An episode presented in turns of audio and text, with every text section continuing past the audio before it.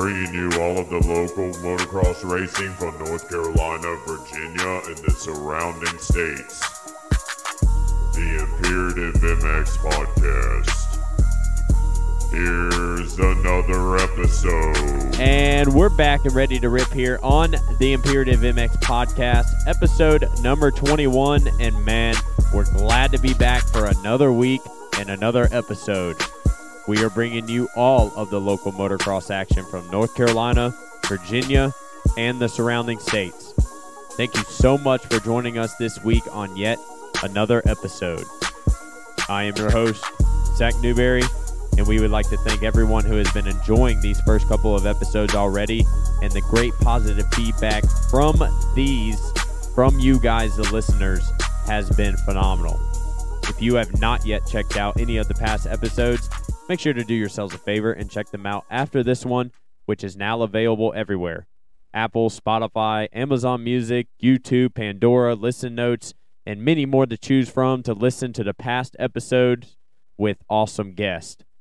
It is fantastic to see the support from the local community and even outside the local communities support in the sport of motocross and we are a part all of us even you the listeners are a part of an awesome sport and I want to thank you guys the listeners of course for tuning in to this week's episode here on the Imperative MX podcast for yet another great episode. And speaking of great episodes, we have a lot to talk about when it comes to local racing, all the way to professional and everything in between.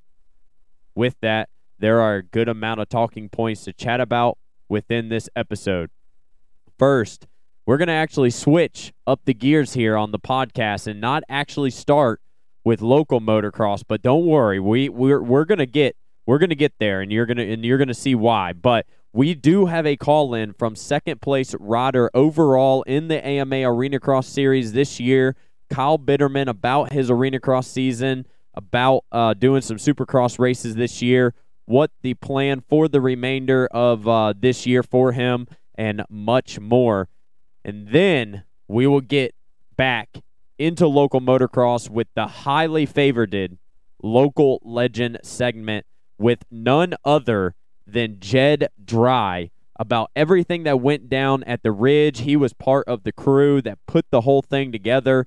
So it'd be awesome to talk to him about that. Riding actually, or racing actually, my RMZ 450 on Sunday, and uh, much more to get in from Jed Drye. I've known that guy for such a long time. It's going to be good to finally have him on the podcast. And then finally, after all of that, we will break down all of the action heading into it's a little bit of like a preview heading into round 12 of the Monster Energy AMA Supercross Championship that happens this weekend in Glendale for the third Triple Crown of the year. But make sure to check us out by searching Imperative MX on Instagram, Twitter, Facebook, and our popular TikTok channel if you have not already done so.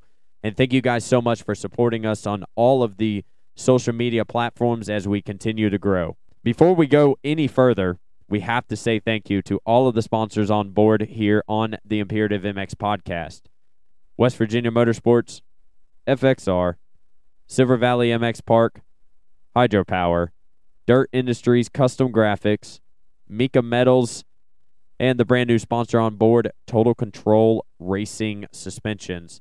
And don't forget to check out imperativemx.com when you get a chance. A ton of new things are in the works and already live. I'm not going to lie, I've been lacking this week, but work, my full time work has been absolutely uh, destroying me this week and uh, starting to get hot. But, anyways, uh, there's so much things that I'm getting ready to do on the website. So make sure to go and check that out. Purchase those products directly from the link on the website at the top of the banner. Quick and easy for you guys. We'll be doing updates, reads, galleries, and so much more here in 2023. So be on the lookout for more coming on imperativemx.com. And of course, we will get into each of these awesome companies beyond us here in just a bit.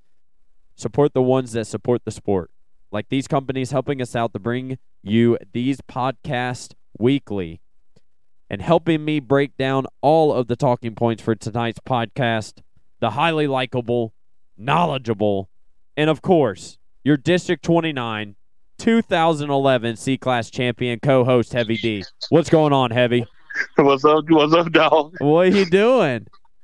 Oh, dude, sit here chilling with the with my lady and the youngin, and she, dude, I'm sorry, but we love how you bring me in, bro. I feel so accomplished.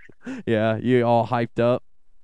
Oh, dude, I get so stoked. I feel like Jon Jones when he made his return to UFC. Oh man, that is so good, man. We have a we have a lot to get into this uh, in this new episode, and of course, we were at the Ridge this weekend, and we got to announce in the tower.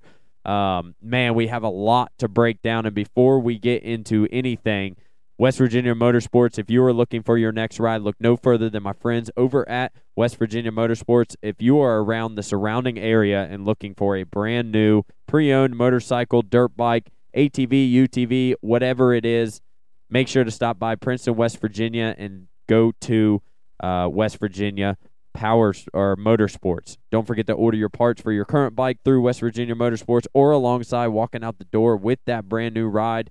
Find your key to fun don't forget to uh, grab those oil filters and air filters on the way out with whatever rod you you have. And of course, Heavy D, do not catch them on fire. And I cannot believe at the Ridge, nobody, there was no stories of anybody trying to uh, recreate that. So thank God, Heavy D. Yeah, you got that right. Mm-hmm. You got that right. don't don't do that. Don't do that. No, no, no. You don't want to do that. Trust me. No, you know what? Trust you. Yeah. Trust you. Yeah, yeah, yeah. Don't, just, just don't. Uh, man, before we bring uh, Kyle Bitterman here on uh, the Imperative MX podcast, but Heavy D, man, we had a great time at the Ridge this weekend for the return there in beautiful Sanford, Virginia. You stayed at uh, my pop's crib, which is in Pittsboro, which isn't down isn't too far down the road. Man, I, I had a great weekend, and I know you did too. Oh, dude, it was it was so sick, bro. Like, I'm still like super like beyond pumped on how the weekend went. Like, the racing was unreal. You know, got to watch Je- Jebediah shred the RMZ. Yep. And you know, got to watch. You know, honestly, we got to announce the return of an iconic track, one of the most iconic tracks and in you know the North Carolina, South Carolina area. And dude, it was so sick, honestly. Like the atmosphere, like I think everything went so smooth. It's just it's crazy how smooth it went. Yeah, man, it it really did. Even on Saturday when um we had a little bit of intermission because of the rain that came through. Man, people thought that we were, you know, just having the podcast up there and we were just doing whatever, but realistically, me and you just sat up there and chit chatted the entire time about local motocross racing, and it seemed like a lot of people really, really appreciated that. Oh, 100%. You know, what I really like the like the most too is, you know, as a kid, I like I listened to the announcer, you know, but I, I never like listen, listen, and I thought it was cool, like the amount of kids that came up and was like super like into what we were talking about and asking questions like about you know you racing Tomac and those guys and who he raced. It's like they wanted to know more. It's almost as if we didn't give enough detail. Yeah. Uh, which we, I mean, they, everybody was still pumped on it, but it's like I think that they were just super interested in like the backgrounds and stuff. You know, your background, my background, and just you know, the places we've been in the sport. And I think it was pretty cool, like, you know, for the local locals, you know, just to get a little bit more insight and they just I think it was just all around good. They wanted to hear what we had to say. That's what I really liked the most. Yeah, absolutely. And uh, one of the things that we talked about was just uh, growing the sport and trying to do the best that we can uh, to grow it, uh, even at a local level. And you know, there was so much deep and rich history uh, within that place, uh, just as far as AMA goes, and um, just the area and the dirt. I mean, it's a it's a gnarly track, heavy D. It it, got gnarly there on Sunday. Oh, dude, it it got so gnarly. I was like, okay, like this is what I'm talking about. Like, I, that's why I like so many of the changes they made. You know, I know we ain't getting super into it because we're gonna talk about it later, but that's what I like about the changes they made as well. Like it made it even more raceable and more spectator friendly. Like it was sweet before, but like the lines and how it all flowed, it just made for some fantastic racing, dude. So the whole track was just raceable, and, and you could just look at it and tell. Oh, absolutely. I mean, just from us being in the announcers tower the first time, and we got to really just look around and see everything, and I mean, we really could see everything, and yeah, they changed so much to the track, and of course, like you said, we'll get into it uh, in a little bit, but yeah, just like you, man, I am I'm so stoked and can't wait. Um, for the next time that we go to the ridge and how iconic it was and we were in the in the booth and we had live timing up there i mean it was it was pretty crazy but um, we'll talk to that we'll talk about that here in just a little bit but let's switch gears a little bit and talk with second overall in the ama arena cross series this year lasting impressions honda racer kyle bitterman Mika Metals. Mika Metals strives to be the leader in product quality. Their bars are constructed of 6061 aerospace aluminum and have a unique design that allows them to retain maximum strength while still having the flex riders desire. Mika sprockets are made from 7075 aerospace aluminum, the highest standard in the industry. Their unique tooth design maximizes wear and lets you ride longer. So make sure to go and check out MikaMetals.com check out their inventory and see for yourself. And speaking of Mika Metals, we have one of their riders on the phone right now. Kyle Bitterman, you finished second overall uh, this year. I appreciate you coming on to the uh, Imperative MX podcast. Absolutely, yeah, and uh, absolutely, uh, Mika Metals. That's what we run: bars, sprockets, chains, uh, grips, all that stuff. But yeah, no, man, we're out here at bike night in Greenville with my uncle, and we're having a good time. And uh, figured uh, come on and talk to you guys as well. Yeah, man. Yeah, man. We it's been a while. We talked to you after round number one, after that crazy, crazy crash over the finish line in the heat race, and uh, now we're at the end of uh, of the super or of the uh, AMA Arena Cross season. And uh, man, you came up uh, just short on KP again, but amazing battles throughout, an amazing uh, season. I watched every single race through Ride TV. Um, how do you feel afterwards now looking back on it since uh, it's been about a week or so since the finale? Yeah, you know, overall, you know, I'm pumped how it turned out. You know, to come second, I was uh, second last year. You know, you always strive to be number one, but KP's good, man. But hey, from if honestly, if I could say where we started to where we are now, we just made uh, myself, our team, we all made crazy progress. Like uh, throwback to round one, you know, I rode my 450. We didn't even have our race bike yet. I had surgery in December. Um, then we kind of got the ball back growing in January. And from that point on, we just got a little better, a little better, a little better to the point where we were kind of fighting for possible wins. And we never fully got that, that W that we, we wanted and we were looking for. But, uh, yeah, I, overall, you know, I, I was becoming a better rider by the end of the main or end of the season. Yep. And yeah, just you know, I guess we're kind of going to keep that ball rolling going into 2024. So that's that's the plan. Yeah, for sure. And I mean, I know that there was a couple of races, and even Salem included, um, that you know you had the lead and just you know you just needed that little bit more to get it. To, like if the checker flag waved like three or four laps before, you would have it. But yeah, KP just ended up getting you in the end, and um, man, it, it it's it's got to be it's got to be almost uh, almost kind of devastating. But at the same time, from where you guys were at in the beginning and with your surgery and all that to where you guys got to in the end, I mean, it's got to be uh, really good for yourself and the team to at least pull it off and, and come in second and do the entire series. Yeah, exactly. Like you said, you know, I think we fought for I think five or six main event wins, and a lot of them I think were in the uh, main two. So main two, you know, we only have a few minutes break between main one. Yeah. And the second main is, I think it's uh, two minutes longer, which doesn't sound like much, but on arena cross track, it's like uh, four or five extra laps, and those last four or five extra laps really uh, put a damper on me, and I was already feeling it, and uh, I just didn't have that little bit of spunk and fight for it. But yeah. Hey, we're gonna we're gonna work on that for next year. You know, we're gonna have more of a better off season.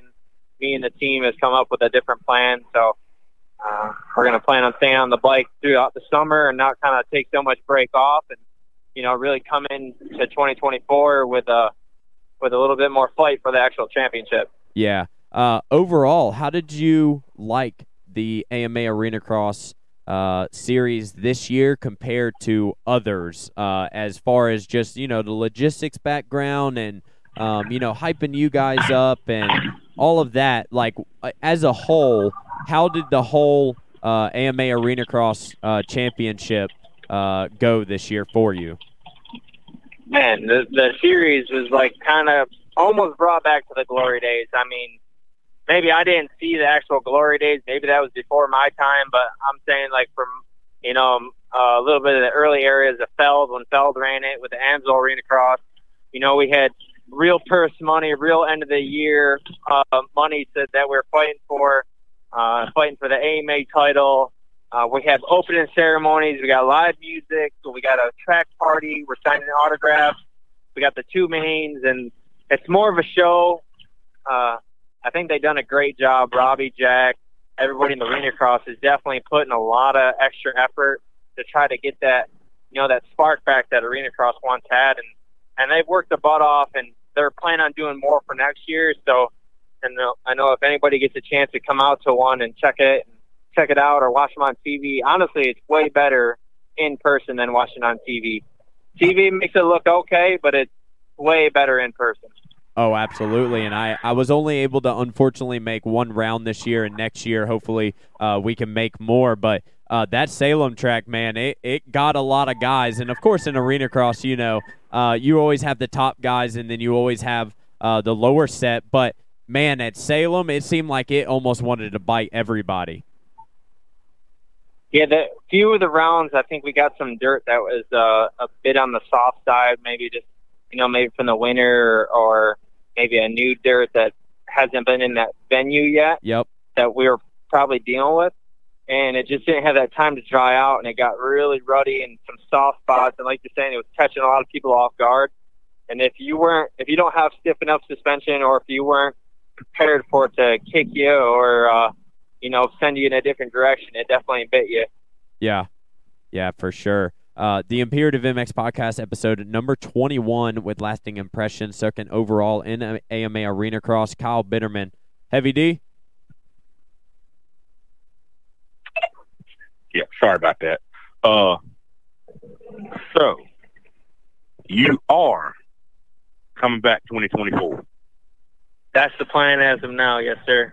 Okay, okay because I know we, I, I was at a C21 other league and I was speaking to Ashley, not trying to put team business out on Front Street, but you know I was curious because you know I know you got a family and everything, and you've been going at it pretty hard, but I just felt like a season like you had this year.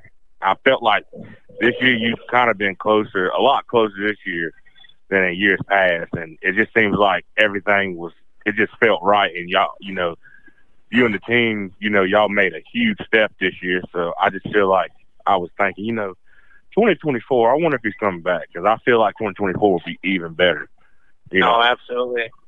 No, and, and you're 100 percent right. Uh, you know, I'm I'm 30 now. I have a family, got a got a little boy, but man, at 30s, I don't think I've ever been so motivated. And and the part of the reason is I feel like I've never reached my full potential in arena cross or supercross. Like I've never, whether it's been financial, physical, or any of that, I just feel like I've never had that my true potential, what I believe I think I could do. And until I get that, I'm not going to stop trying. Eventually, you know, uh, the time clock will eventually run out, but I still feel like I'm capable of of doing it, and that's why I keep striving for it. And each year, I do seem to get a little better, and some years you go backwards a little bit, but you take that experience and you take that knowledge that you learn of why you went backwards, you kind of improve on that. And yeah, I think I can be a better, better rider next year. And I've learned a lot this year. I think uh, I know what I needed to definitely work on my fitness and uh, a couple small things in the program. And I think I can definitely be more of a title contender. I've, we had tougher tracks this year, and I actually did better this year than than previous years. So um, I'm riding better than I have in the past, and I just got to keep that ball going. Like I said, I got to stay on the bike throughout the summer and not take that big break off. And uh, yeah, come into 2024 more, uh, more, more willing to fight for it. You know.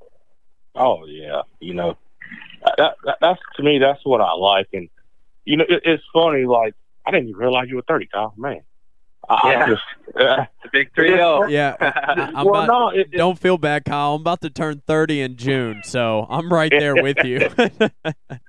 no, it's, I'm, it's I'm, just I'm 30 going on 21. yeah, pretty much, right? like so, But that, that's what I'm saying. It's like, you know, I don't know if it's the fact that, like, you know, if some guys, it's like the older they get, it's like they start to pick it up more and the more knowledgeable they get. But I feel like also, it's like, I've seen you ride for years. And it's like, to me personally, I don't feel like the technology of the bikes was at the level of your riding, if that makes sense. I felt like your riding was above, like a little ahead of the bike technology coming up, and I and now I feel like you you're on a bike that you gel with, and it's comfortable for your riding style and technique. If that if that makes sense. No, I, I I'm right there with you. Just like uh, I've been struggling on the past two years, you know, on a steel frame bike, and those bikes are great, but for whatever reason, it just didn't suit me, and we just could not get the setup on certain areas, you know, turning or hitting the whoops. We just were missing small small parts in that setup, and like you're saying, I'm back on the Honda now, and I've seen to gel with it a lot better. And yeah, the bike's great. I think we got we can definitely improve in the some areas of the motor just to make it more arena cross friendly, uh, to have more of a bottom end grunt. You know, Right. we we we've learned a lot this year, and we kind of we're fine tuning our package. And uh, like I was saying, for for next year, we have some ideas and things we're definitely going to be working on throughout the summer. absolutely. Oh, tell yeah, tell us uh, actually a little bit about the Lasting Impressions team that that you're on, and it seems honestly like it's a complete family package with the whole crew, huh? It, it really is, honestly. Um, the Lasting impression, they are a concrete company out of Tryon, North Carolina, and they're uh, a group of, well, a family that I met probably, I believe it was four or five years ago, and I just, I did a small little riding school, and I trained his son Ben, and ever since that day, they just kind of took a liking to me for whatever reason, and and kind of always offered, you know, their their support, their help, and asked me what what what I needed or what what they could do to help me. And you know, at the time, I, uh, when I was doing that, I was almost burned out of the sport. Yeah. You know, you I've had so many promised things that never came through, or or people that just uh, just don't uh, pull through what they they're telling you and what they want to do. And these guys just took a liking to me, and they threw some things at me, and we really kind of grew each year that uh, I've been with them, and we went from just them helping us out to next thing you know, we're kind of being like a small team. To the next thing you know, we got the motorhome and trailer, and they're driving around to all the races, and their kids racing amateur, and their whole family's involved, and uh, my family and the Telsky family, and so it's like you're saying, it's a big group of people that are just doing it for the love of the sport, and uh, I'm definitely thankful enough that everyone's willing to to go that extra mile just for me to go race a dirt bike. You know, it's like I tell people, at the end of the day, all we are is racing dirt bikes, and sometimes we make it out to be like the biggest thing in the world, and we get caught up in our own small world. But it's hey, at the end of the day, we're racing dirt bikes, and we can't forget why we're doing that. Right.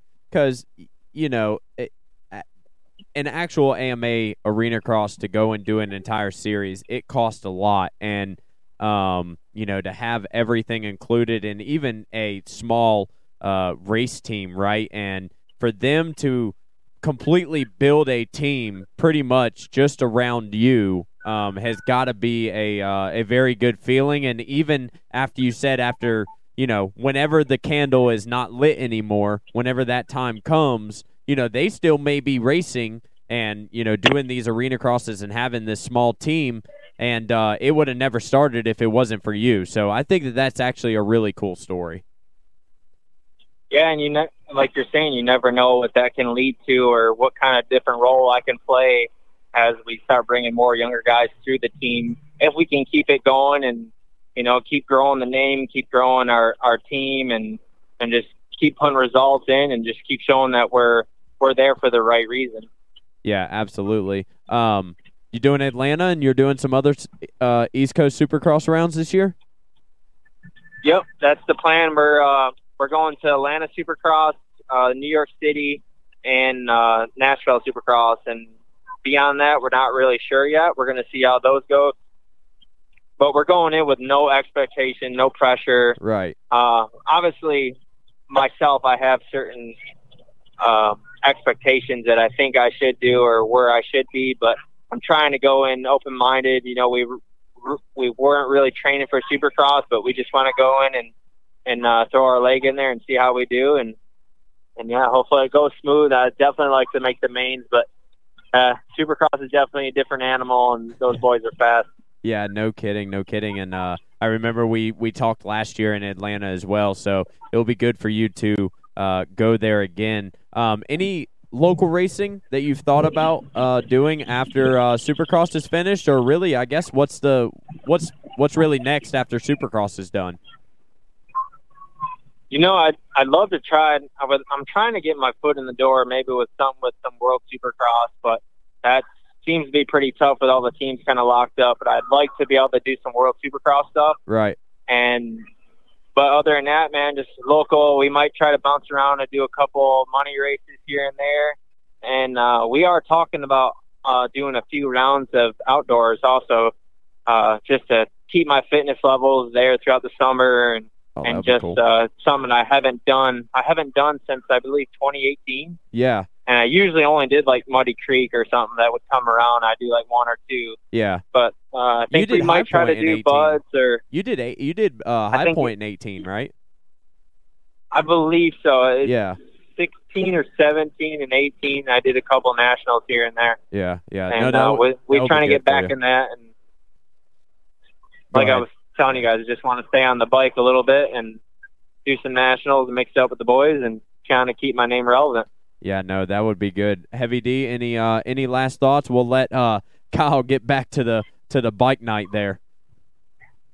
No, no, I'm good, man. I'll just, no, I'm excited to talk to him. You know, I'm pumped. He, you know, he got second in 2024, dude. I just, I feel 2024 this year, so I'm excited for him. And yeah, I'm, I'm, I'm rooting for him, the underdog, bro. Yeah, man, we're That's always it. That's we're it right always there. rooting for the underdog, man. Hey, I tried to get that pre-race interview for you after uh Salem, but you were gone like a ghost. You were Yeah. gone, and I was like, "All right, I understand. I understand." So, um, yeah. But no, man. Hey, I appreciate it a lot. I'll see you in Atlanta, and uh, man, I'll see you at some more races throughout the year. And uh, I'm stoked for you, and I'm glad to see where you're at because I remember that little slump that you were in, and, and you know all of that. So I'm glad to see where you're at, and I'm glad to see you have a team that's backing you, and you're you know back on a better motorcycle and all of that. So I'll see you in Atlanta, and uh, I appreciate it again.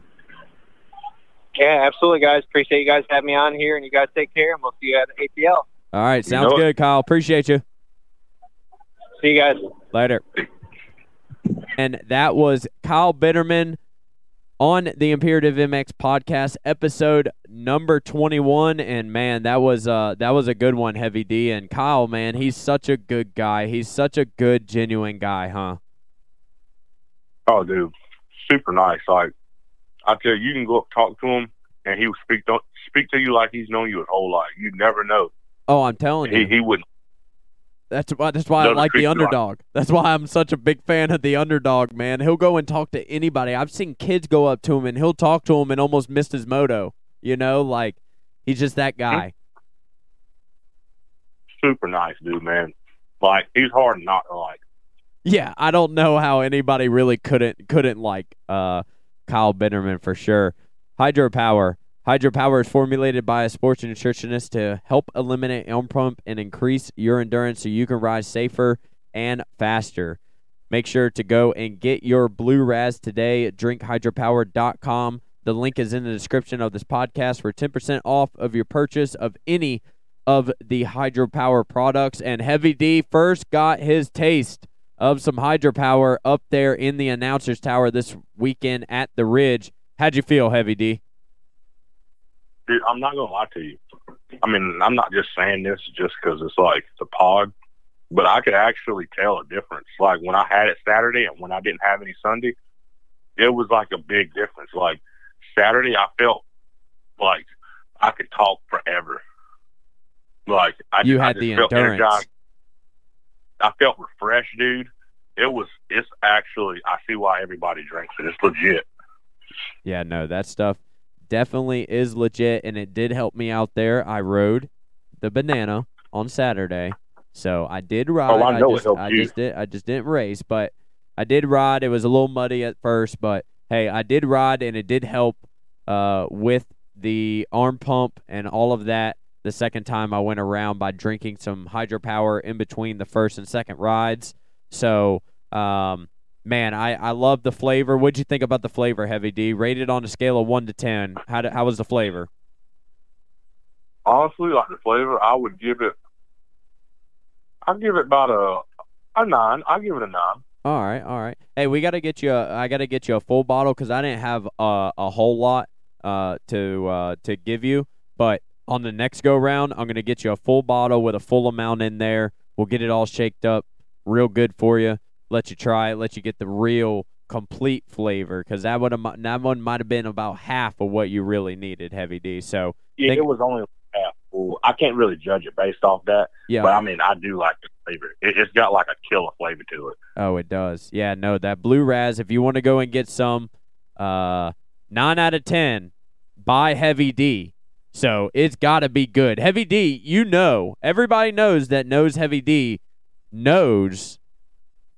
That's a tongue twister. Knows that Heavy D knows his food and his drinks. So Oh, absolutely. if he says that it's good, well, gosh darn it, it's good. Okay, so make sure to go and check out. Yeah, go and check out drinkhydropower.com. Get your Blue Raz today. Like I said, the link is in the description of this podcast for 10% off of your purchase of any hydropower products. FXR, we just had Kyle Bitterman on, and he runs FXR. From high performance snow rider wear to motocross gear, FXR has you covered. The continuing growth of FXR means more selection for you. Jackets, jerseys, pants, gloves, snow gear, motocross gear, whatever you need, FXR has you covered. In my opinion, also in Garrett Marchbank's opinion, in man, we can go local, Austin Webb's opinion. We can even go more local and go Jed Drye's opinion. Man, it is the best in sizing, fitting, and venting for motocross riding gear. So make sure to go and check out fxrracing.com. Find them on social media as well. Thanks for their continuing support, and we'll get to see the uh, number six machine, Club MX FXR rider out there uh, this weekend in uh, Glendale. Actually, I'm sorry. It will be Enzo Lopes. I'm sorry. We're going to Glendale, Arizona. So it will be the West Coast, and we will see Enzo Lopes uh, this weekend running some FXR along with some other riders as well. Total Control Racing Suspension. Man, it doesn't get much local, more local than Chad Newton. He owned an arena cross team for 10 plus years. He knows his stuff. Luke Neese, Mike McDade, Tyler Bright, Josh Thomas, Jim Chester, Jim Neese, Luke Neese, and so many other legends throughout the years he has helped with their suspension. Make sure to go and check out Chad at Total Control and thank you for them coming on board in 2023, keeping it really, really local with Total Control. And uh, I tell you what, Heavy D, if you listeners have not changed your fork tube oil or adjusted your shock or have done anything to your suspension since you have gotten your motorcycle, you need to go and do that real fast. Yeah, you know, it'd be like water up in them units. Yeah, you don't want that muddy, crappy, brown looking like used oil from 93 when I was born. You want that stuff to be crisp and uh, make sure you go and get it serviced. So uh, go and check out uh, Total Control Racing Suspensions. That's totalcontrolsuspension.com. Check Chad out and uh, appreciate Chad for doing everything that he does for Imperative MX and uh, Silver Valley MX Park Heavy D. Uh, the the NCMX round number four this weekend is canceled, unfortunately. But tell us a look a little bit about the local national. The gnarliest, roughest, biggest track just out there. Period. The only local national. Like, you know, I had somebody. I didn't, but I was on Facebook, and somebody put in like the club in CMX form. They asked, "What is the closest track, or is there any track in North Carolina, South Carolina, close to Unadilla?" So, me personally, I'm like, okay, Unadilla, no, probably the closest thing is the Ridge. Yep. Jebediah said that, which which is probably true. I mean, far as like old school natural terrain flow, yeah, but like I just felt like you know Unadilla is a one of a kind track. Like it, it literally just flows with the natural terrain. It's like it's a unique track. Yep. But I was like, yeah, no. But if you're looking for a true like amateur or outdoor national style, like that gets the roughness, the gnarliness, like that whole shebang, then Silver Dollar. I mean Silver Valley, not Silver Dollar. I'm sorry, I don't know why I was thinking that. Oh boy. But Silver Valley is it. Oh, Silver Valley is one of the gnarliest tracks I've ever rode in my life, and it flows so well. Once you get into that flow and you get into that groove, man, it feels so awesome from you know from a young rider all the way up. You don't even have to do all of the big jumps, but once you find the flow, you can find a good rut in every single corner, and you can flow all the way around the track. It is like none other. And uh, yeah, Heavy D just there's really nothing else to say other than the only local national. Yeah, the. You got that right. Only local national. Hey, I tell you what, keeping it local and what let's keep it even more local and let's get the local legend, Jed Drye, on the phone. Dirt Industries Kustom Graphics for over 10 years. They've designed, manufactured, and marketed the highest quality dirt bike graphics and decals to the motocross and consumer markets. Their high quality decals are considered by many to be the best in the industry. The awesome graphics and decals are utilized by professionals and weekend warriors alike. The highly acclaimed design team is well equipped to help their customers get the design they want in a short amount of time. The design team provides itself on creativity, collaboration. Not only do they offer superior quality decals and top notch designs, but at affordable prices at any budget. And that's what Dirt Industries Kustom Graphics does for you guys, the listeners, and myself, and even Jed Drye from this weekend. And uh, we do have a local legend here on the Imperative MX podcast episode number 21. Jed Drye, what is going on, Jebediah? Not much. Just another another Wednesday, another work day, trying to get ready for the weekend. I hear you on that, and man, uh, you and the crew got together, and uh, I would say about January, and correct me if I'm wrong, uh, about the Ridge, uh, or as known as uh, Devil's Ridge, uh, the iconic motocross track in Sanford, uh, North Carolina, that me and yourself uh, pretty much started. It seems like our career in in racing and just motocross in general. talk to me a little bit about that and kind of the everything moving up until uh, this weekend and the work that you guys did because you guys did a phenomenal job with everything.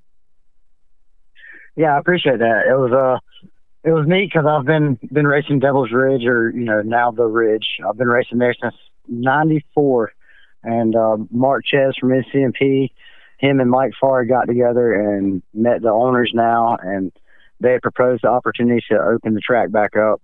And you know, as soon as Mark called me, I was like, yeah, yeah, of course, I would love to love to get my hands on Devil's Ridge, you know, because we've all raced there our whole life and it's always needed some changes, but we've always had a good time there. So it's, it's cool to see it back on the schedule. And, you know, we opened up first of the year. We did a soft opening, which wasn't much sauce about it. There was like 250 riders on a Sunday, so it was it was pretty gnar- pretty gnarly. I'd say it was a, a great great opening day for the the Ridge. So Yeah. that was you know pretty neat to see it back in action with that many riders, of course. Yeah, no kidding. And uh, man, leading up to the weekend, and how much view uh, that you guys, you know, that you guys cleared out in the trees, and even after the finish line, going down straight, I liked that so much better. And uh, did you have any say on any of the obstacles or the way that you guys made anything? Uh, did you have some say in in some of that, and was able to work with them about how uh, some of the sections were going to come about? Yeah, of course. I mean, me and Mark, you know, when we get together, it doesn't take much. We get to to chit chatting a little bit about what what would work best for what area, and you know, usually when I build a track, I try to look around for what we have for drainage and and try to base everything upon what the land is like already. So, you know, depending on what obstacles will work best in what areas is what we we try to aim for. So, it wasn't hard to find a good vision on the track because we didn't didn't want to change a lot because it's it's one of the old school style tracks in our in our state. So Yeah. we wanted to keep the old school feel, but you know, pump it up a little bit, put some jumps in there, uh, give you a little bit of time to breathe, and and give the spectators a better viewing area. So that's why we had went back to the to the whole shot corner and tried to add that section, that new section in to uh, just give the crowd something to watch. You know, they can be trackside and and it just looks better all around. You know, it's cleaned up. There's a lot of work been done on the the infield was was more of a mess than the track was, I would say. Yeah. So Yeah, I was about to say because I mean I, I'm sure that probably a dozer hasn't gone gone through some of that stuff since 1979. So, um, but yeah, yeah, and there was more tires than I've ever ever imagined seeing uh, in the track. You know, I, I never thought there'd be six thousand tires, but I think there was like six thousand and one maybe. oh my So- gosh, that's that's unreal. And uh, man, talk to me about the first time that you got to ride it after uh, you guys uh, kind of finished up with it. I saw a little bit of the video, and uh, man, I bet you that probably had to feel good to get, be back on that uh, iconic motocross track in in uh, North Carolina. Did you know that Mr. Cameron was the first uh, track to bring AMA to North Carolina at Devil's Ridge or at the Ridge? really, that's neat. I, I've heard that before, but I didn't know if that was a Yeah, a true statement or just you know something that had been said. But uh, so yeah, I heard that was the original AMA motocross track from North Carolina. So that's Yep. that's neat to know that. yeah. Mark came up and told us uh, right there on Saturday morning, right, Heavy D? Yeah, when he told us that, I was like, "Dang, dude! Like, Yeah, I didn't know that. It's like this place is super iconic. So if if I you know I was telling Zach, I was like, it's just Devil's Ridge. The Ridge now is just one of those places. You know, it, it it's like a historical site. It's just meant to be there. It ain't meant to be knocked down. It's none of that. It's meant to be right where it is. yeah, yeah. God's got his hand on it and says, "Hey, man, it, it- this this place ain't moving. This place here ain't moving." And uh, man, it's uh, it's awesome to see. And uh, on Sunday, you got to ride the RMZ, and it was funny because on uh, I believe it was on Saturday that you were looking at my bike after practice, and we were chit chatting a little bit, and you were like, "Man, I'm I'm actually kind of thinking about one, and I'd like to ride one." And sure enough, on Sunday, all the stars aligned, and you were you got your your opportunity to uh to race it. So uh tell me about it. Tell me about from the moment that you hopped on it during practice and all the way up there until the end and kind of from like the beginning how you felt and at the end how how'd you feel and uh I guess kind of what are your thoughts uh now because the bike's not set up for you, it's set up for me. So um yeah, tell me about it a little bit.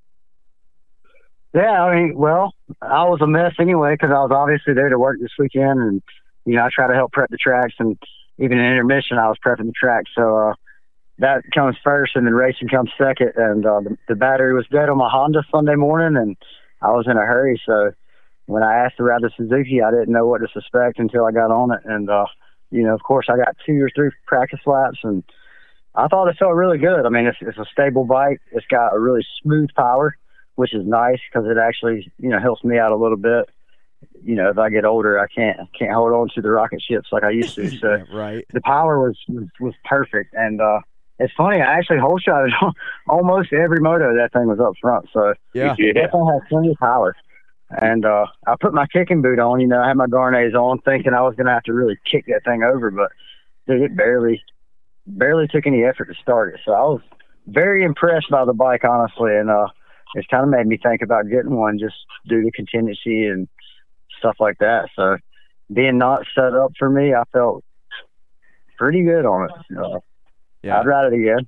you know. I was about to say, I I mean, we it. were watching the battles up in the tower, myself and Heavy D. You know, we did some announcing, so I know you heard us two idiots up there, uh, you know, Oh, I broad- was loving it. broadcasting and, and yelling for some 85 racing, which, hey, some of those those 85 races were good this weekend, man. I was yelling at the top of my lungs. I'm surprised I, I didn't have a uh, a voice when I came back, but uh, it stayed intact. And uh, yeah, we were watching up there from the announcers tower, and I was like, man, Jebediah looks like he is he is finding his flow on the banana out there, and uh, yeah, man, it was uh, it was really cool to see you uh, to see you out there on the on the bike and also the track too. Um, the Imperative MX podcast episode number twenty one, local legend segment brought to you by Dirt Industries Kustom Graphics with Jed Drye. Heavy D. Yeah, dude, it's it was funny. I was watching and I was telling Zach, I was like, dude, honestly, like no matter what Jed hops on, he's gonna ride the hell out of it. But even though it was, even though it wasn't set up for you, it it's crazy. I was like, dang, like he's still running up front, like and doing hella good, and that thing ain't even close to being set up for him. Like it was, I was just like, dang, so he he must actually be comfortable on the bike. I I try to adapt to something as soon as I ride it. I, I figure out, you know, if it's depending on what the suspension does, I'll try to try to ride accordingly, you know, and, and figure it out as fast as possible. But if it's easy to figure out, then it's easy to ride, you know. So that was a bike that was pretty easy to ride and easy to figure out, and it didn't take much to uh to, to run up front on it. But obviously, I feel like with a little setup, I could be just as fast on that as I would anything else. So definitely worth taking a gander at, being that the uh, contingencies for NCMX series is pretty good on on the Suzuki. So Yeah, hundred and fifty dollars Oh, a win, Jed. I know I could have made some money this weekend, maybe. yeah, you could. Yeah, you could have. Uh, what'd you think about the BF uh, RC shock? I, I didn't change it. I told I told Chad to leave it alone because I honestly like uh, the little bit of time that I've messed with it. I really like the shock absorber over the spring uh, on the Suzuki so far. Uh, did you? I mean, did it? Was it different for you? the shock felt good. Um, I actually like the shock probably a little better than the forks, and the forks were good. They turned good. They were stable. I felt like when I'm, which I'm a really big front brake rider, so I ride the front brakes a lot going into a corner, and I feel like I would get it a little further down the stroke than what I'm used to on maybe my Honda. But um, Yeah. Honestly, throughout the day, I felt better and better and better as I rode it. So, and you know, Saturday I had a pretty pretty good crash for for old man. Um, I End crashed actually end. my buddy's Texas.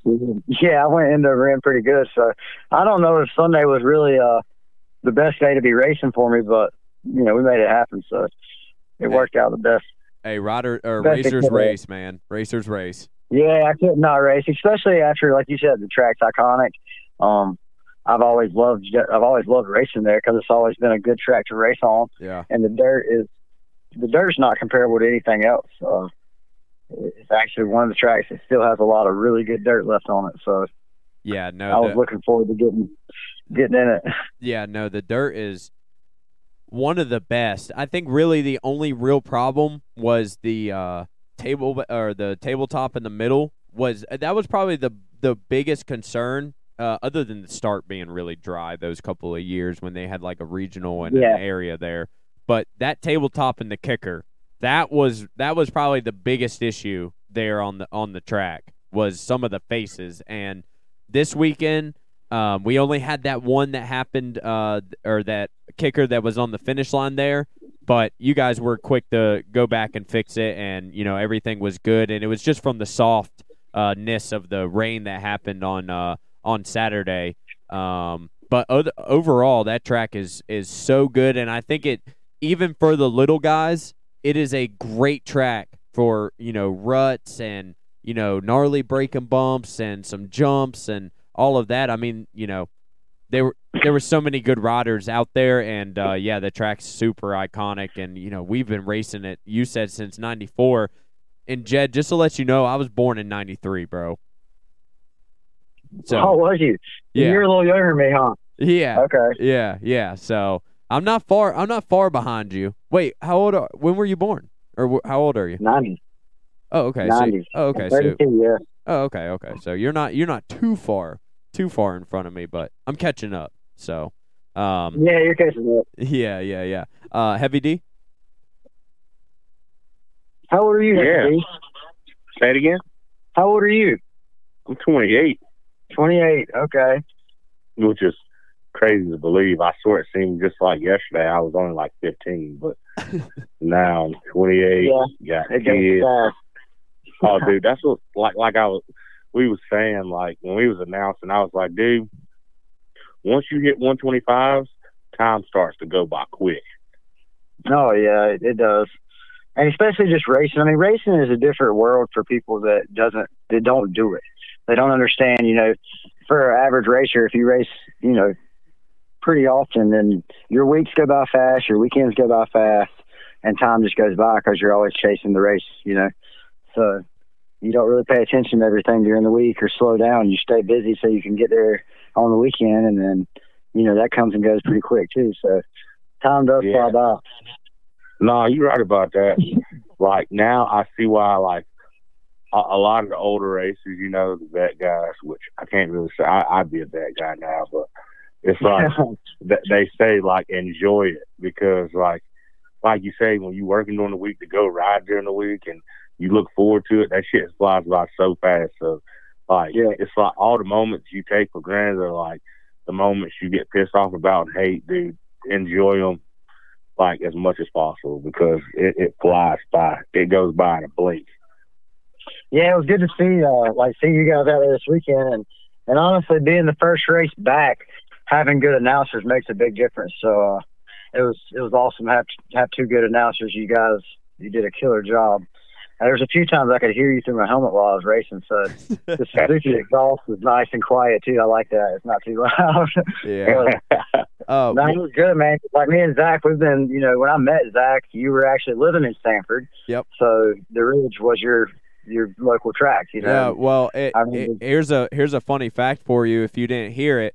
First ever AMA race was at the Ridge, and the first ever time I ever announced was what 22 years later at the exact same place. So Really? yeah, So you that was your first that, that was your first day announcing? that was my first ever time announcing. Really? That was awesome. Yep, yep. Yeah, So you did a good job. yeah, I appreciate Okay. that. Yeah, yeah, I appreciate that. Um, uh, did you ever You hear? more memories. Did you hear any of the uh the intermission whenever uh well you I know that you were dealing with the track a little bit there, but did you hear any of the uh intermission talk that we had? Um remind me, what was it about? Uh, I we were just- have We were just talking pretty much just about local racing and stuff, right? Heavy D.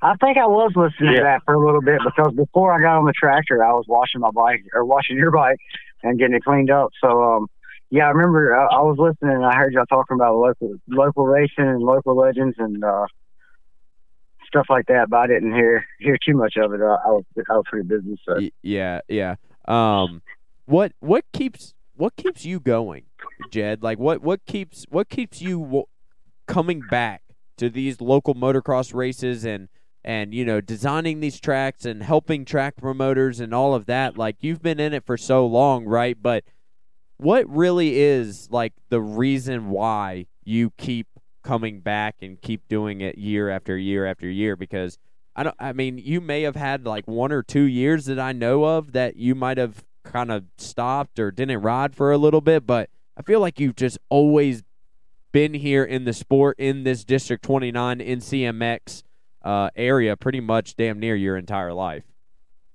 yeah, yeah, I've stayed pretty local. I mean, I was actually talking to little Timmy Phillip earlier um, on the way home from work. We were talking about you know traveling around doing some racing and and I hit a few spurts where I like to travel and go hit some pro ams and different races. But to me, just the local scene is so I don't know. It's just a very happy place to be. The the people at our local races, at the NCMX series, they're they're always just a joy to be around. It's a fun place to be. And the older I get, the more that I realize that's you know that's my extended family and that's the place I want to be. And and watching the kids race and stuff, you know, I like to I like to give back. And just like Heavy D and yourself, you know, you want to give back to the sport and and being able to to make a dollar or work in the industry, whatever keeps you, you know, that's what keeps me going. It's just like the kids and being able to do something in the industry. And you know, I've always been on equipment, so I guess my niche was was designing tracks and doing that. So it's just something I don't I wouldn't really change it for anything because I've done a lot of stuff and I always go back to the same local racing and trying to help out the local scene as much as I can, um, especially with the kids and stuff. Because I remember being a kid and there's certain tracks I would have loved to see a change every now and then. And you know, a lot of the track owners just didn't do a lot with them. So we went, you know, five or ten years riding the exact same layout. So it's neat to change it up and be able to be a part of that and and keep people excited about coming back. So that's kind of why I like to stay around because I want to see the new faces and see people show up every year and and be excited about riding dirt bikes because that's what I've always done. You know. Yeah, and that's I mean, you literally hit the nail on the head with pretty much everything on why myself and Heavy D created this podcast is just for that exact reason to grow the sport. I mean, how cool would it have been in the early 2000s for somebody to have a podcast talking about the race that we literally just went to, you know? Yeah. Like and talk about everything that went down and behind the scenes and you know, all of this stuff. Like, you know, that would that would that's the whole reason that I wanted to do it and another reason too is like is like is as we get older, right? Like um, you know, life hits us with certain things, right? And you know, you get a little bit of um, confidence and motivation, and um, even just some um, gratification, just being at these races, right? Because we're older, right? And myself and you, yep. right? We're we're good on dirt bikes, and we've had a good career on dirt bikes, right? But me and yourself, we're not cocky about it, and we don't honestly probably don't even really even want to talk about it. But at the same time, yeah, I really don't care too much. But yeah, and you, I'm kind of the same way. Heavy D can attest. Like I'd much rather talk about everybody else than myself, but Heavy D just wants to wants to blow me out. But whatever, it'll be all right.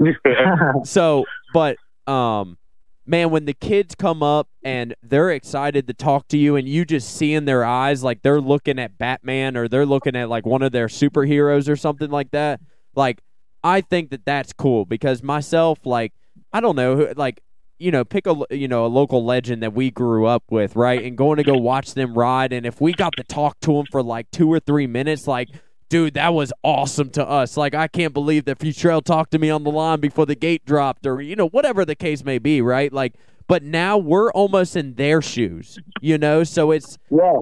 So it's cool to give back to the community, like you said, and I guess that was kind of a different example of that. But man, I, I, I feel like the local community needed something different, and I feel like uh, the NCMX series and um, you know District 13 and all of that is getting something different with all of us that really have been in the sport for quite a while. With Charlie Fords from PR Motorsports to you doing all of the track design and track promotions and Heavy D with his track building and him helping me here on the podcast, and then myself. Like, there's a lot more people, obviously, but just here in the group, like, it's cool to see that we all have the same uh, vibe and the same feeling towards uh, this sport because I don't think that we would be the same person uh, that we are today if we didn't have uh, the local motocross uh, scene kind of in our blood and what we want to do, right? So.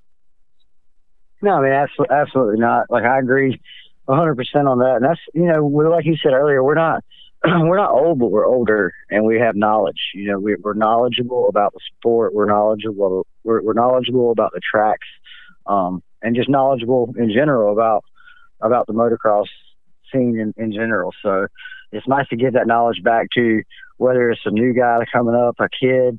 You know, I got friends from the military that race now that just started, and uh, you know, I try to help them out with bike maintenance or teach them how to do air footers properly. Just, just basic knowledge, you know, and that's just giving, that's giving back. And that's something that, for the rest of their life, they'll know how to do an air filter or know how to tighten their chain correctly or might even know some tech tips on riding. You know, it's just Yep. whatever I can give back to to help somebody else.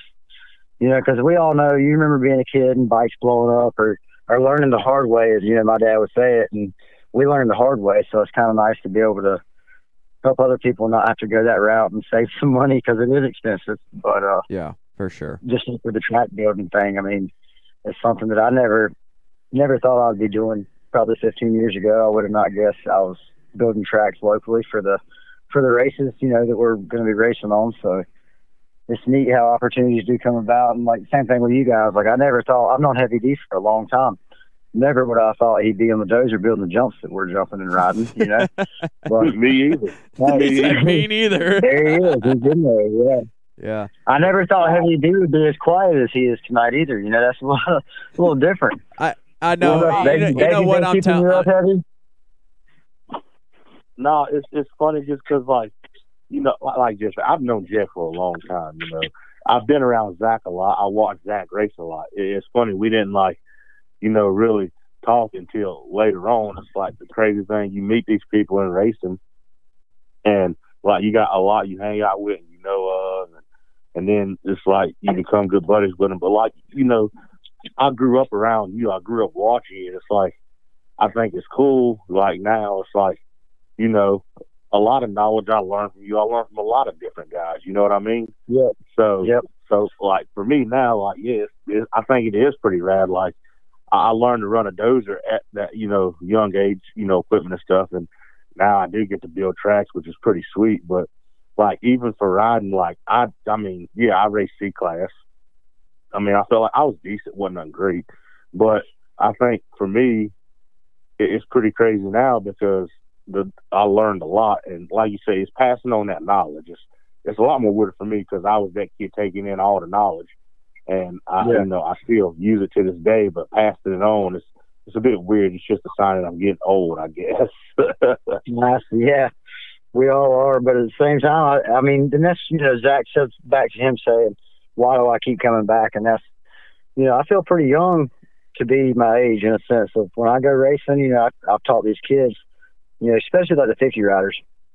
When my helmet's on, I'm not the exact same Jed Drye anymore. You know? Yeah. Yeah. I'm a very chill, humble guy in the pits, and like you know, I'm I'm stoked to be there, and I'm happy. Try to be as happy as possible. But when my helmet's on, I'm there to race. Like I'm stoked to race, and I don't think about being out of shape. I don't think about my back hurting. You know, I don't think about none of that. Like when the helmet's on, it's you know, that's I'm, I'm a superhero in a sense. You know, Yeah, that's that- my alter Yep, ego. yep. I'm a I'm a I'm a racer Yep. you know, and that's just how it is.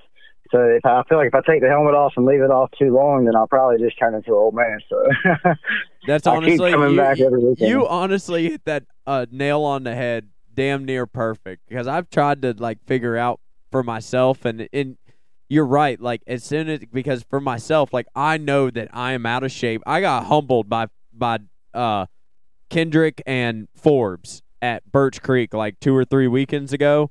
And I was like, oh my God. Dude, I came off the track. I was pissed. I was like, no way. Like, you know, like, no offense to them. Maybe they were riding great. You know what I'm saying? But for my entire life, I've pretty much beat them, you know? And for that to happen and I just blow up in like an, a lap and a half, I was so mad, you know? But five minutes later, you give me a second and I'm, you know, I'm happy go lucky, my, my same self. But you're right. Like, as soon as you put on the helmet, it is a different animal and a different beast. But yeah, when you come off the track, I mean, it's all good. Everybody, everybody's having a good time. Like, yeah, like oh yeah, I mean that's just and that's a racer mentality. I mean it wouldn't if you didn't have that mentality, you wouldn't necessarily be 100 percent of a racer because I feel like that's just the way it's supposed to be. When you put the helmet on, you know you don't want to be cocky, but you want to be confident because we're doing something that's pretty technical. So if you don't have the confidence to do it, or if when you put your helmet on, you're not in the zone you need to be in Yeah. to go out there and perform, then it's hard to perform. You know. Yep. So exactly. but sometimes, you know, I tell people, I'm like, dude, I'll get beat up with my helmet on because I'm I'm a big guy with my helmet on. You know, I get on the track, I'm like, man, I'm ready to go, and then I get to bathroom with somebody that's 220, 6'4", and I'm like, man, that's a big dude. And I just, I just ran into him. uh, you But, uh, son. I try to hurry up and take my helmet off. I'm like, all right, go back to regular Jed. Hey man, sorry, sorry. Yeah. I thought about that. yeah, yeah, but out out on the Oh, track, I'm like showing showing fake muscles and you know all pumped up. But uh, yeah, I'm a small guy when the helmet comes off. Yeah, yeah, yeah. yeah, yeah, yeah. I try to hurry. I've actually done that, man. I've, I'll never forget being at, at Muddy Creek and I was battling with a guy named Jonathan Foskey. He was a big boy and he was fast. And uh, man, he hit me pretty hard, and I got pretty pissed about it. So when we pulled off, you know, you hook a right and pull off at Muddy Creek. And as soon as we pulled off, I ran into his rear tire, and I was like, "Hey, man, you know who you're messing with?" And he dropped his bike and stood up, and I was like, "You rode good. You did good, man." I, was like, I was like, "Holy cow, he would have killed me!" Like, what was I thinking? He Oh, said, "Yeah, I'm oh, going back to the truck. I'm going back to the truck." Um, yeah, I aborted that mission really fast. I was like, "Abort mission." Push the eject Yeah. button. Yeah, let me soar out out of here.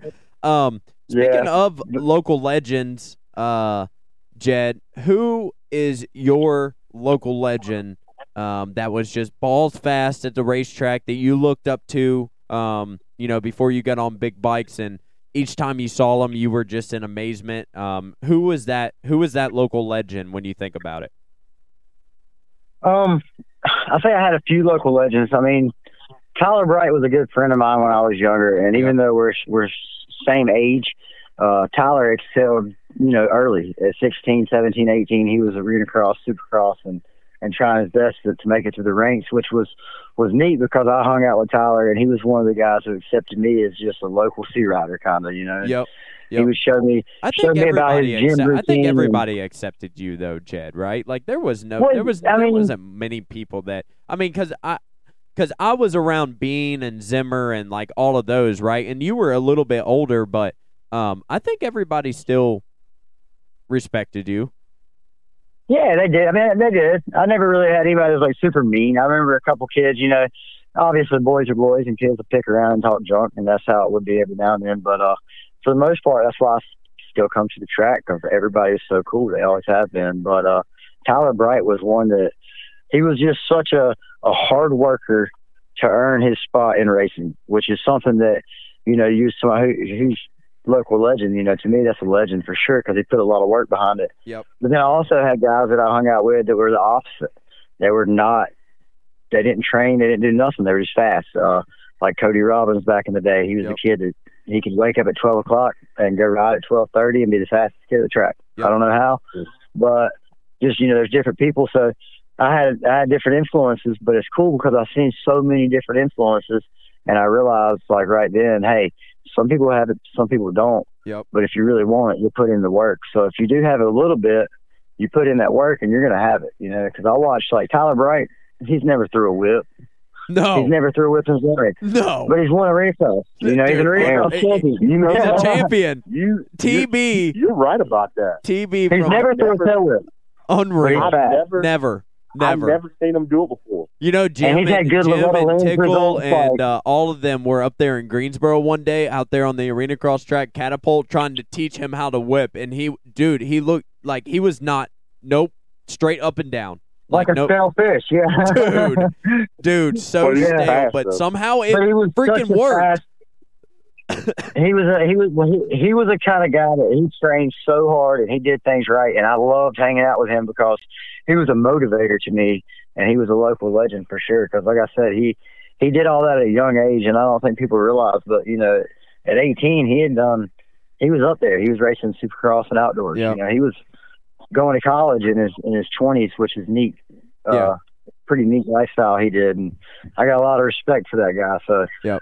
He Uh, Tyler we crowned him our- our first podcast that we had, we crowned him as the local legend. Like he is like the epiphany of a local legend for the reasons. Well, that's his middle that- name, Tyler Local Bright. Yeah, pretty pretty much. So yeah, he's got the crown uh, of, of everybody just because of what you talked about, right? Like his, you know, just throughout his amateur career and all of that, and he even accepted me, and I was really really young. You know what I'm saying? But I was able to hang out with him up there in the um.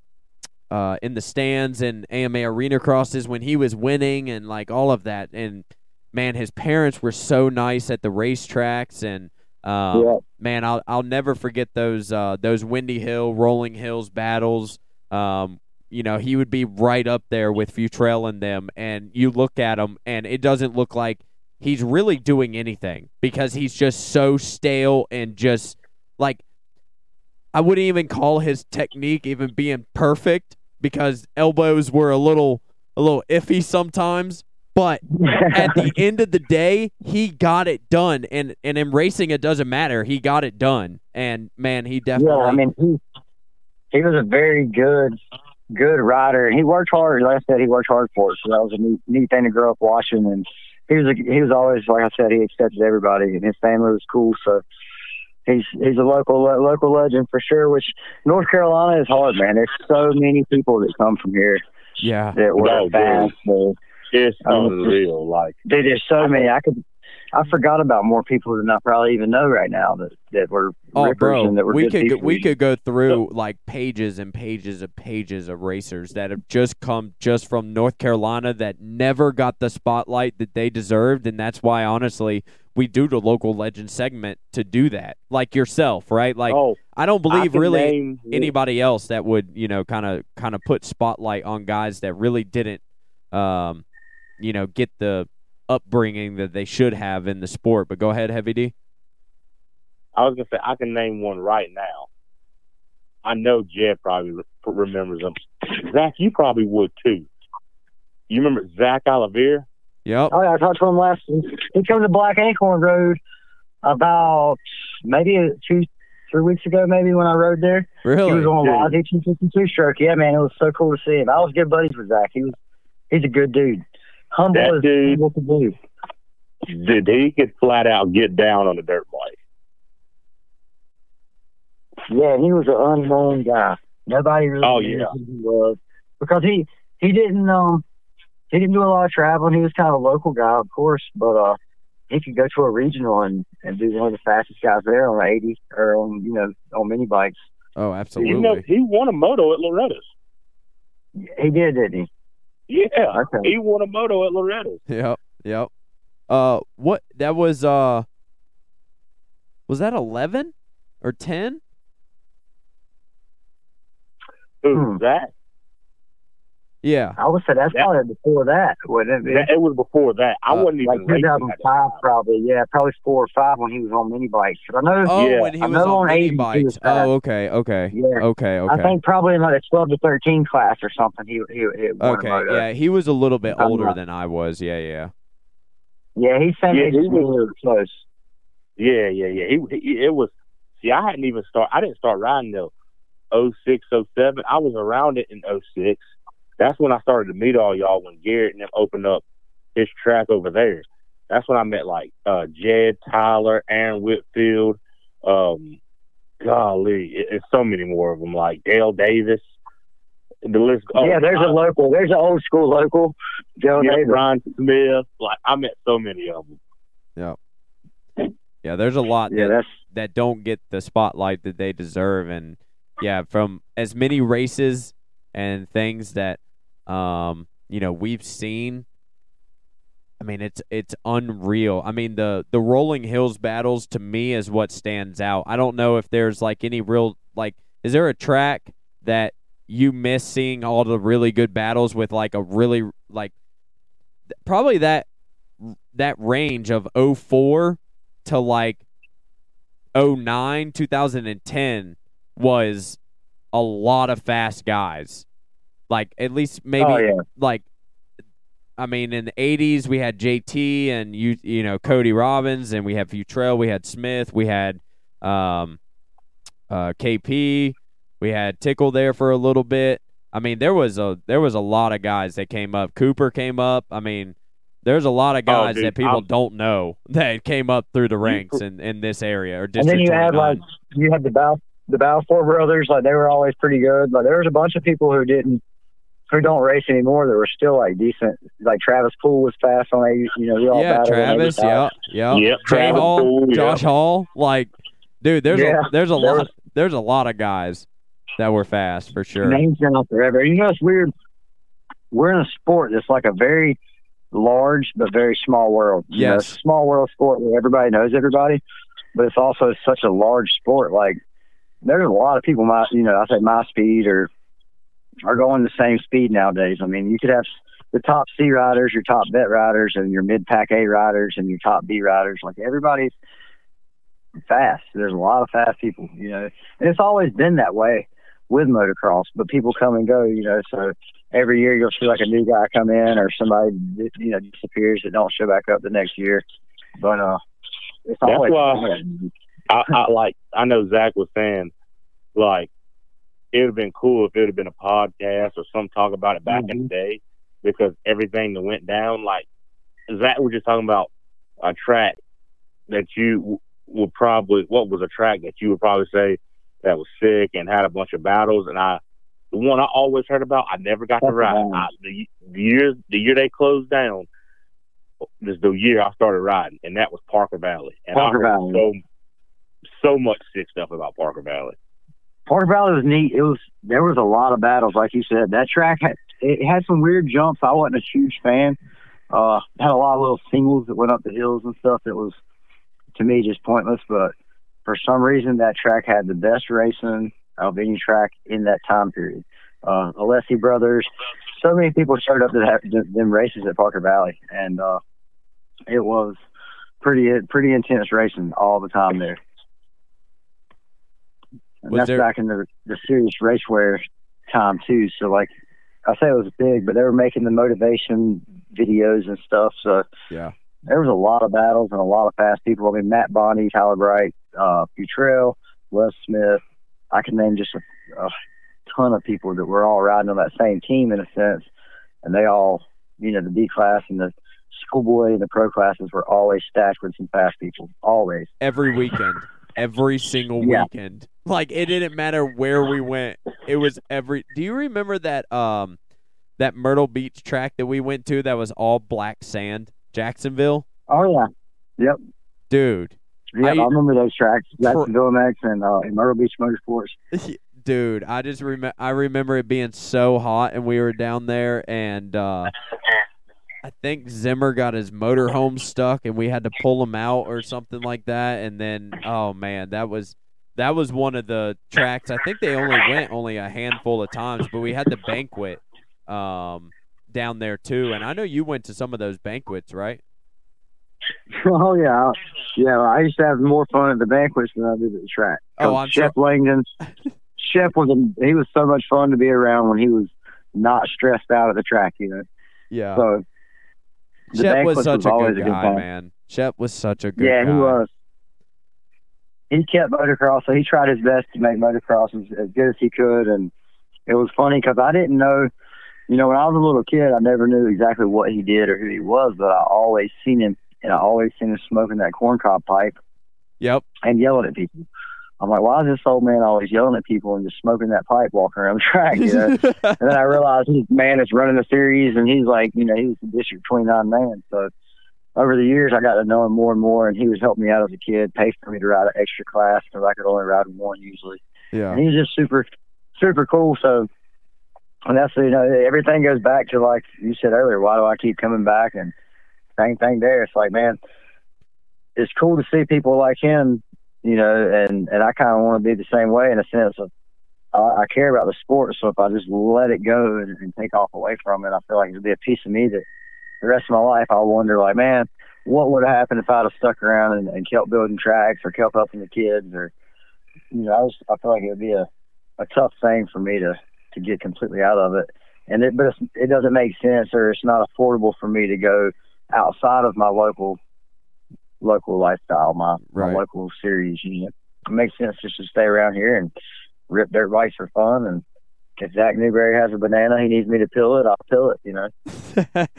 Absolutely, man. And uh man, it, it was uh it was good to have you on here. Uh first time on the pod and I know for sure it won't be uh the last and uh myself and Heavy D have uh don't don't worry. When we get a studio and it's me and him in a room and we get to talk back and forth, trust me, he won't be too quiet. But like we were actually kind of talking about in the announcers booth, it's pretty hard to um I guess really kind of see, you know, cuz you don't see the person, right? So but when you have the person in front of you, you can kind of uh, bring a little bit more to the table as far as uh, talking and you know points and stuff like that. But uh, man, whenever we do get a studio, we're definitely gonna have to get you down there and uh, have you on a pod for sure. But hey, I do appreciate you and uh, the entire Ridge uh, MX crew on bringing a phenomenal track back, and what a return this weekend uh, in Sanford, North Carolina. So, um, Jed, I appreciate it, man. You're a local legend, and uh, in my eyes, especially after this interview and knowing,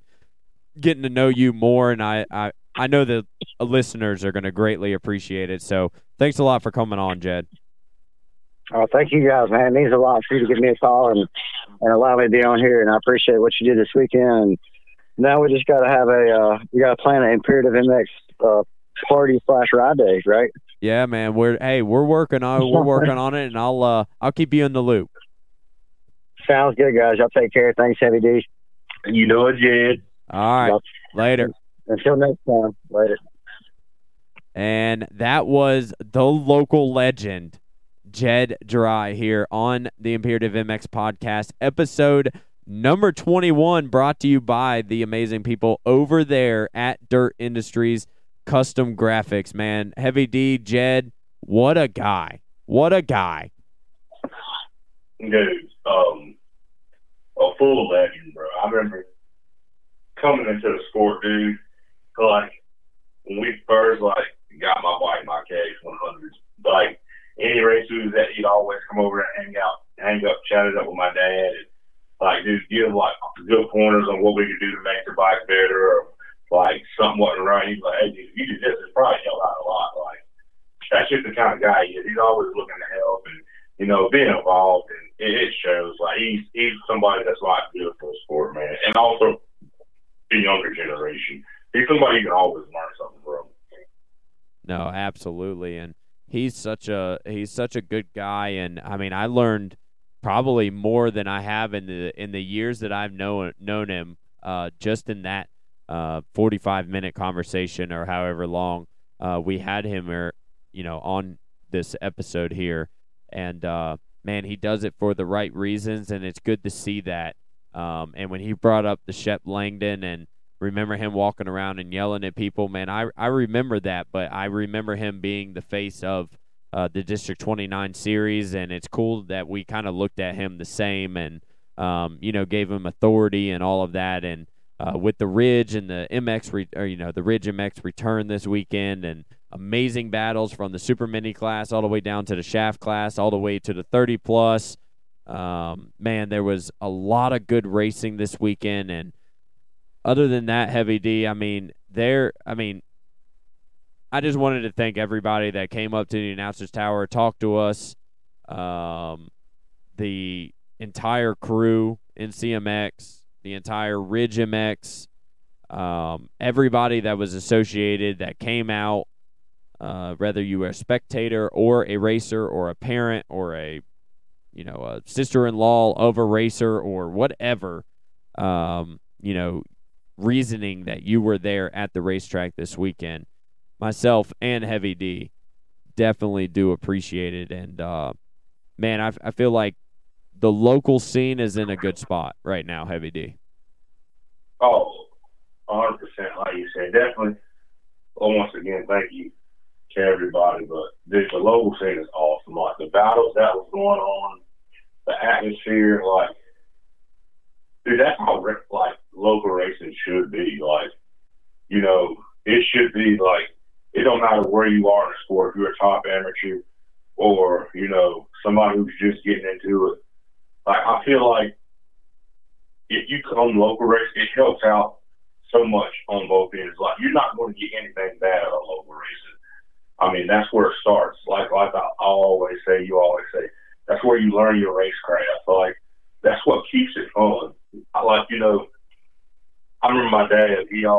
told me, it's funny. He said, when I first started, he was like, you know, we didn't get to ride 50s, you didn't ride 60s.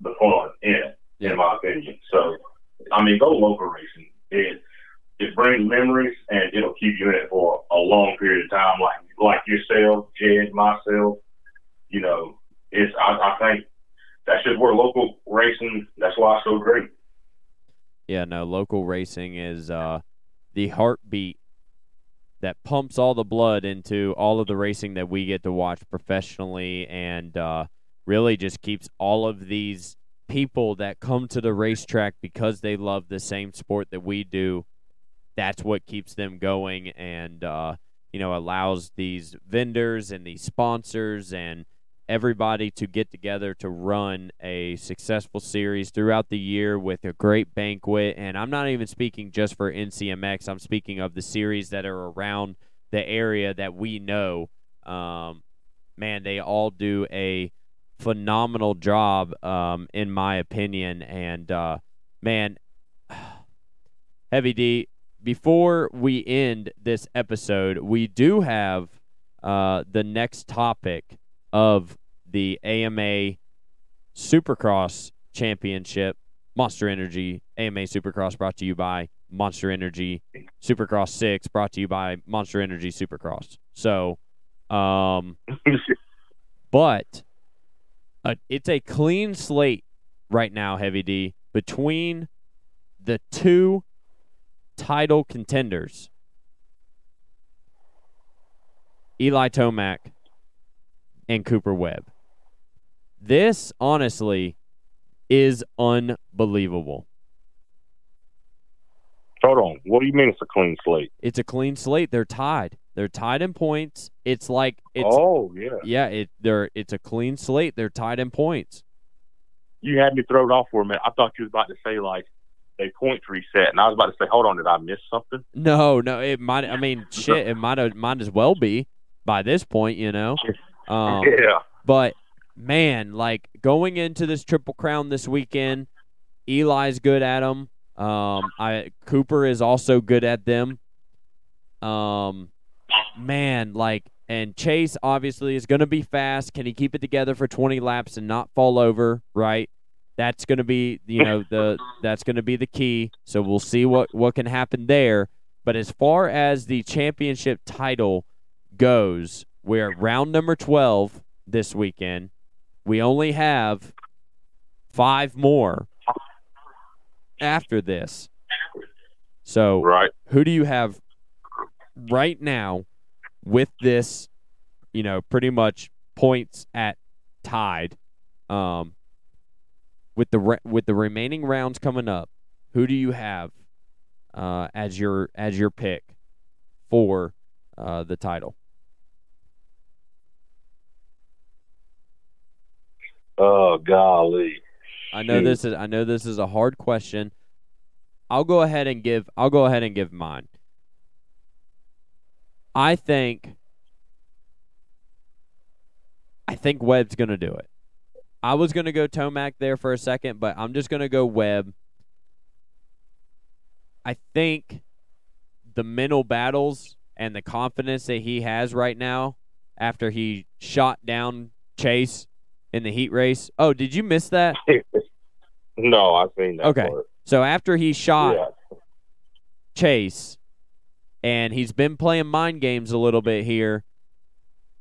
I think it I think it may take over because Tomac hasn't had to deal with Webb yet, and Webb hasn't had to deal with Tomac yet in a title fight. But based off stats, Webb obviously gets better as the year goes.